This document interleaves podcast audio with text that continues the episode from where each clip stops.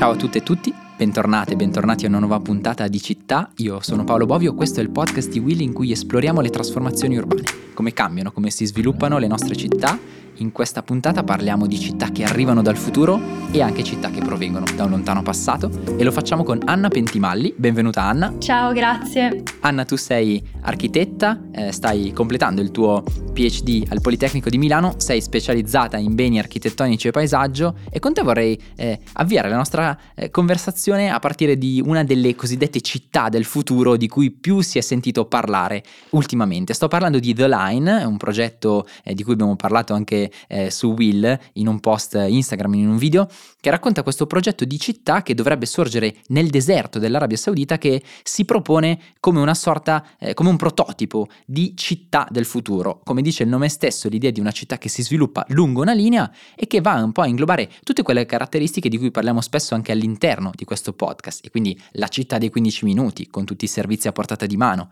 le soluzioni naturali e poi la cosiddetta post-car city, quindi l'idea di una città che eh, centra la sua mobilità non più eh, sull'automobile ma su altre forme di mobilità. Ecco, eh, ragionando lungo i tre assi del podcast città che sono spazio, tempo e bellezza, vorrei partire proprio dallo spazio, come il progetto, l'impianto di The Line cambia il concetto e l'esperienza stessa dello spazio della città. Ecco, ehm, sì, The Line è un,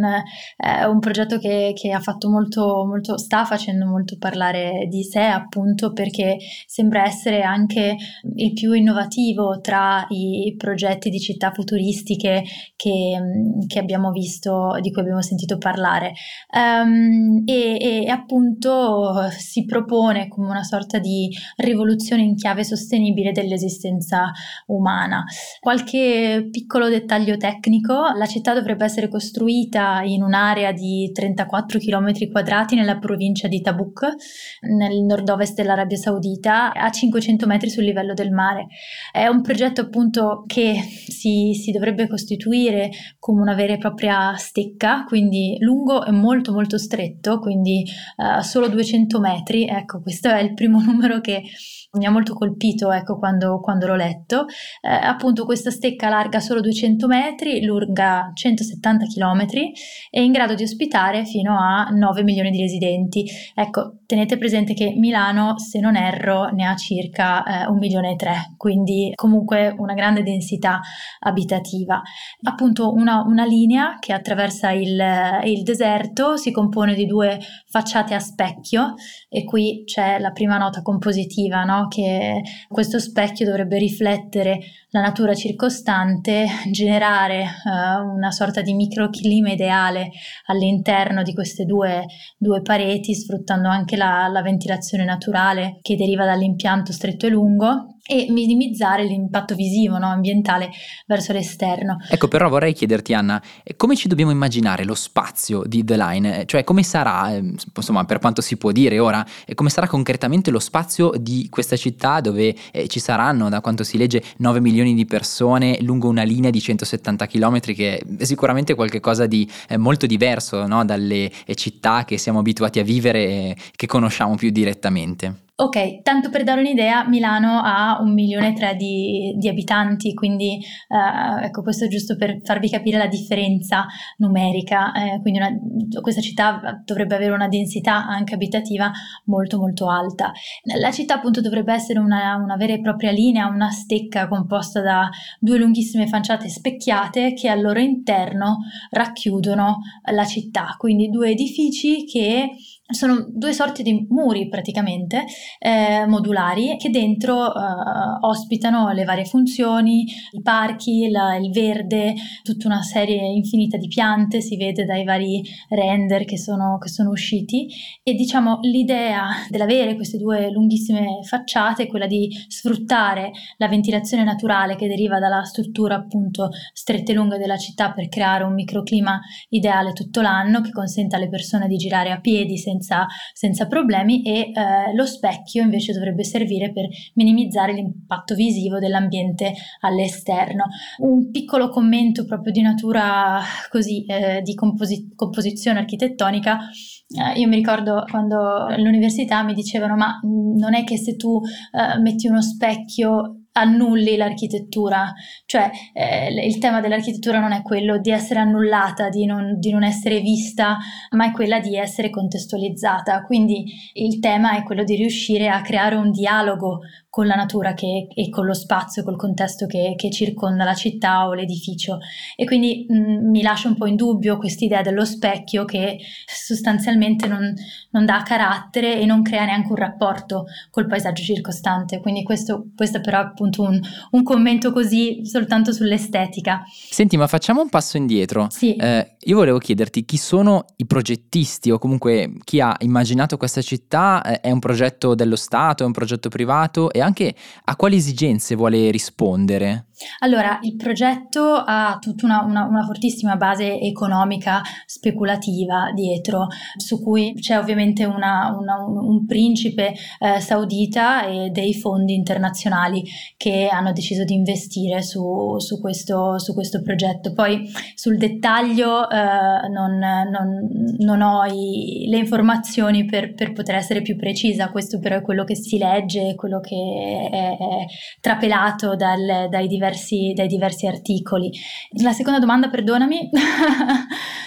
no, appunto eh, vorrei chiederti appunto a che esigenze pensa di rispondere questo, questo, tipo di progetto? E poi anche mm, se secondo te contiene effettivamente una carica di novità o in qualche maniera eh, forse anche eh, questo grande parlare eh, che ha fatto di sé questo progetto insomma in qualche maniera si può, si può, ricondurre più che altro a una grossa operazione di comunicazione? Allora sicuramente la grossa di, operazione di comunicazione è stata fatta, ehm, le immagini eh, che si possono trovare online sono molto molto molto accattivanti, poi però appunto tra teoria e pratica mh, c'è un abisso. L'idea del progetto è quella di riavvicinare l'uomo alla natura e qui il mio commento sullo specchio, lo vuoi riavvicinare alla natura ma alla fine è una natura che tu inserisci artificialmente all'interno, nascosta da quella che è l'architettura che si crea con la città e lasci fuori quella che è la natura vera, il deserto eh, e quello che è il, il contesto circostante.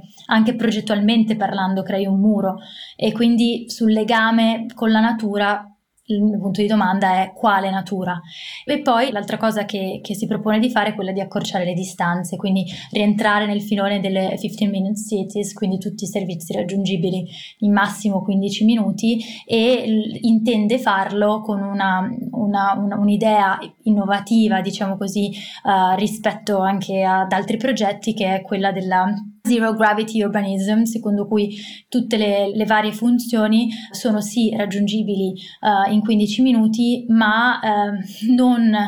questo secondo il progetto, non uh, percorrendo una distanza lineare eh, ma eh, verticale. Quindi eh, questi moduli che dovrebbero comporre questa stecca eh, hanno eh, tre livelli, tre livelli su cui scorrono tre velocità diverse di mobilità, quindi i trasporti a livello più basso, la, l'infrastruttura di collegamento, diciamo così, ehm, eh, veloce per eh, le persone allo strato intermedio e poi la, in superficie i pedoni. E quindi sostanzialmente non ci si muove più soltanto uh, in, in, orizzontale, ma ci si muove molto anche in verticale, quindi come, come in, in, un grattacielo sostanzialmente, quindi come in un edificio, però la stessa logica viene riportata su tutta la città. Questa è l'idea. Davvero, davvero interessante, davvero interessante e comunque un progetto che eh, per come eh, viene proposto, per come ce lo racconti, cambia davvero anche l'esperienza sì, stessa dello spazio sì. eh, della città. Io vorrei però anche eh, provare a ragionare con te anche sull'asse del tempo, che è uno eh, degli assi su cui appunto eh, ci piace ragionare ehm, all'interno del podcast città. Ecco, Ovviamente l'asse del tempo è fondamentale quando si parla di una città, una città è fatta dalla sua storia, una città è la sua storia in un certo senso, quando pensiamo a un progetto futuristico, futuribile come The Line, chiaramente facciamo f- difficoltà a immaginarla, eh, anche perché sarebbe come dire una città che sorge all'improvviso tutta ad un colpo, no? che viene in qualche maniera eh, eseguita con una, un approccio eh, top down, no? dall'alto e quindi in un progetto del genere verrebbe anche a mancare un asset fondamentale di una città come la, come la sua storia, che è un tema a cui insomma in Italia siamo anche particolarmente sensibili, proprio per la storia che hanno le nostre città. Sì, esattamente. E infatti eh, quello che mi ha fatto pensare, eh, leggere appunto di questo nuovo progetto è stato, ma tutto quello che, che si sta teorizzando adesso, più che un ritorno al futuro, a me sembra un ritorno alle origini, perché eh, si stanno recuperando tutta una serie di concetti che precedono l'amore per la macchina e, e, per il cemento sostanzialmente. Ecco, quali sono? Quindi una sorta di ritorno al, esatto. ritorno al passato più che ritorno, ritorno al futuro. Al, esatto, esatto, il contesto cambia e quindi si cerca di, di edificare appunto qualcosa di eh, totalmente nuovo, però recuperando eh, dei principi antichi in un certo senso. Il, il punto è che um, questi, questi, questi concetti uh, sì, sono applicabili anche a degli edifici totalmente nuovi, ma uh, io vorrei, giusto per fare un esempio e rendere più chiaro il, il problema della costruzione da zero, ricordare un altro progetto che ha avuto la stessa genesi, Brasilia, che tutti quanti conoscono ed è stata la prima città costruita totalmente da zero sulla carta, era la, il modello di metropoli funzionalista dove non era l'uomo ma la macchina il protagonista, costruita a partire dal 1956 e sostanzialmente in quel momento la macchina era il, il, il fulcro, l'ideale, la, la, il mezzo prediletto, soltanto che le persone che poi hanno iniziato a viverci hanno sperimentato una città città a dir poco invivibile, con distanze lunghissime, eh, molto, eh, molto difficile proprio, molto lontana da quella che è l'esperienza umana. Ora, mh, proprio per questo eh, io credo che più che disegnare da zero, la cosa forse, forse più eh, umana sarebbe quella di partire da luoghi che hanno già un'esperienza umana al loro interno e trasformare quella aggiungere qualcosa a quella, perché lì c'è già una conoscenza di come si vive, di quali sono le preferenze delle persone, di quali sono le inclinazioni delle persone che vivono in quel luogo, si conoscono i difetti del contesto e i pregi del contesto e, e quindi c'è un tipo di progettazione molto più esperta in un certo senso. Invece sulla carta si rischia di non, eh, di non rendersi conto dei limiti che magari uno spazio ha. Insomma, riassumendo l'asse, l'asse, del tempo, la, la, storia di una città diventa parte del suo patrimonio e diventa anche una spinta e dà un'indicazione degli, degli orientamenti e dei criteri eh, per appunto orientare e plasmare il suo sviluppo in avanti nel tempo. Esatto, infatti quello che stavo dicendo è che rispetto all'Arabia Saudita noi in questo siamo più avanti, anche se non sembra, perché viviamo in un contesto fortemente eh, storicizzato in cui abbiamo dei luoghi che hanno un, un background storico molto molto forte e quindi abbiamo una conoscenza del luogo molto profonda e l'intervento che possiamo andare a fare per migliorare l'esistenza umana all'interno di quel luogo ha delle forti radici storiche e culturali. E di conseguenza quello che sembra essere un limite, cioè banalmente per fare un esempio mi trovo in un centro storico magari non posso costruire uh, un, un mega grattacielo però magari posso fare esperienza di uno spazio che ha delle misure più umane e uh, ha altre qualità quindi quello che sembra un limite in realtà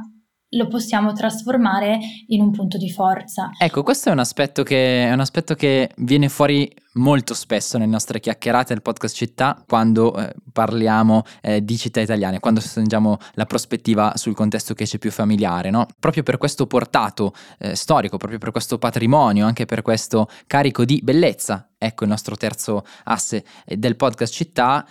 Molto spesso questo ci sembra un vincolo perché bisogna costruire, sviluppare, rammendare, insomma i verbi potrebbero essere tanti, però considerando e anche conservando l'esistente. Allora qua vorrei proprio farti questa domanda, sviluppando il ragionamento eh, che stavi toccando eh, prima tu. S- Pensando al futuro e alla direzione in cui si evolvono le città, come è possibile coniugare l'idea di tutelare anche questo patrimonio storico di cui noi per fortuna siamo ricchi, siamo abbondanti, con la necessità però di creare delle città che sono sempre più eh, vivibili, però anche sostenibili eh, e quindi efficienti e quindi forse anche futuribili? Allora, ehm, io penso che eh, innanzitutto che sia possibile eh, un esercizio magari eh, più faticoso piuttosto che avere una, eh, un deserto, una, una eh, nulla che, che, che, vincola, ecco, però è un esercizio più difficile ma anche molto più, che stimola molto di più la creatività e, e, e la capacità di progettare che ha l'uomo. Quindi io lo, lo trovo davvero molto stimolante eh, lavorare in un contesto che sembra avere moltissimi limiti e che ha dei vincoli. Quindi questo giusto come cappello introduttivo. E secondo me il, il, il, il modo migliore per approcciarsi a questo tipo di contesto è la... Uh, trasmissione della conoscenza e del valore di quello che si ha, quindi iniziare con un cambio di prospettiva. Provo a spiegarmi con un, con, es- con un esempio pratico. In Italia c'è una categoria di edifici di grandissimo valore architettonico e artistico che sta attraversando una crisi esistenziale vera e propria, sono le chiese. Nessuno ci pensa mai a questi poveri edifici, le chiese sono degli spazi che stanno perdendo la loro funzione originaria. E perché? Perché stanno passando da luoghi di culto sostanzialmente a luoghi di cultura e quindi secondo questo principio eh, necessiterebbero di tutti quegli accorgimenti eh, impiantistici che si trovano nei moderni musei e che permetterebbero una fruizione più confortevole delle opere d'arte che, costu- che custodiscono, ok? Sostanzialmente anche una fruizione più confortevole dello spazio. Ora, il punto non è inserire ovunque e a qualsiasi costo degli impianti o dei sistemi per rendere lo spazio di una chiesa, l'aula di una chiesa uguale all'aula di un museo. Il senso è spiegare alle persone che per quell'edificio, per quel contesto, è più sostenibile non andare a inserire niente, cioè vivere quello spazio così com'è, se non si può fare altrimenti. Invece c'è sempre un po' la, la, la, tendenza a voler progettare a tutti i costi, a voler aggiungere intervenire a tutti i costi, quando in alcuni casi il migliore intervento è il non intervento. Adesso forse sono entrato un po' troppo sul piano tecnico e magari non, non, non, non mi sono spiegata come vorrei, però io credo che il primo passo per riuscire a progettare sia capire come progettare, quando progettare, quando intervenire e lavorare sulla, eh, proprio sulla cultura del restauro e sulla diffusione della cultura del, del restauro, insegnando che eh, non sempre il rendere uno spazio uguale ad un altro, confortevole tanto quanto un altro, è la soluzione migliore per quell'edificio e per noi. Davvero molto interessante concedimi una battuta, rubo il titolo di un libro di Mario Cucinella che è stato ospite anche qui al podcast Città, un titolo che ci è rimasto nel cuore perché dice che il futuro è un viaggio nel passato, che credo sia una battuta che sintetizza molto anche le prospettive che ci hai offerto in questa chiacchierata che è partita da The Line, è arrivata eh, a Brasilia e poi è arrivata alle città, alle città storiche italiane che molti di noi hanno la fortuna di abitare e sicuramente sono un patrimonio eh, condiviso del nostro paese, pur con tutte le sfide che eh, si pongono davanti perché possano essere sempre più al passo coi tempi, efficienti mm, e anche sostenibili naturalmente e sempre di più radicate nel futuro. E allora grazie mille ad Anna Pentimalli, architetta, PhD candidata del Politecnico di Milano, grazie per essere stata con noi. Grazie, grazie mille a voi per avermi permesso di portare un po' di cultura del restauro alle persone, quindi grazie. E a tutte e tutti do appuntamento a un nuovo episodio di Città, il viaggio nelle città del futuro e del passato. Continua.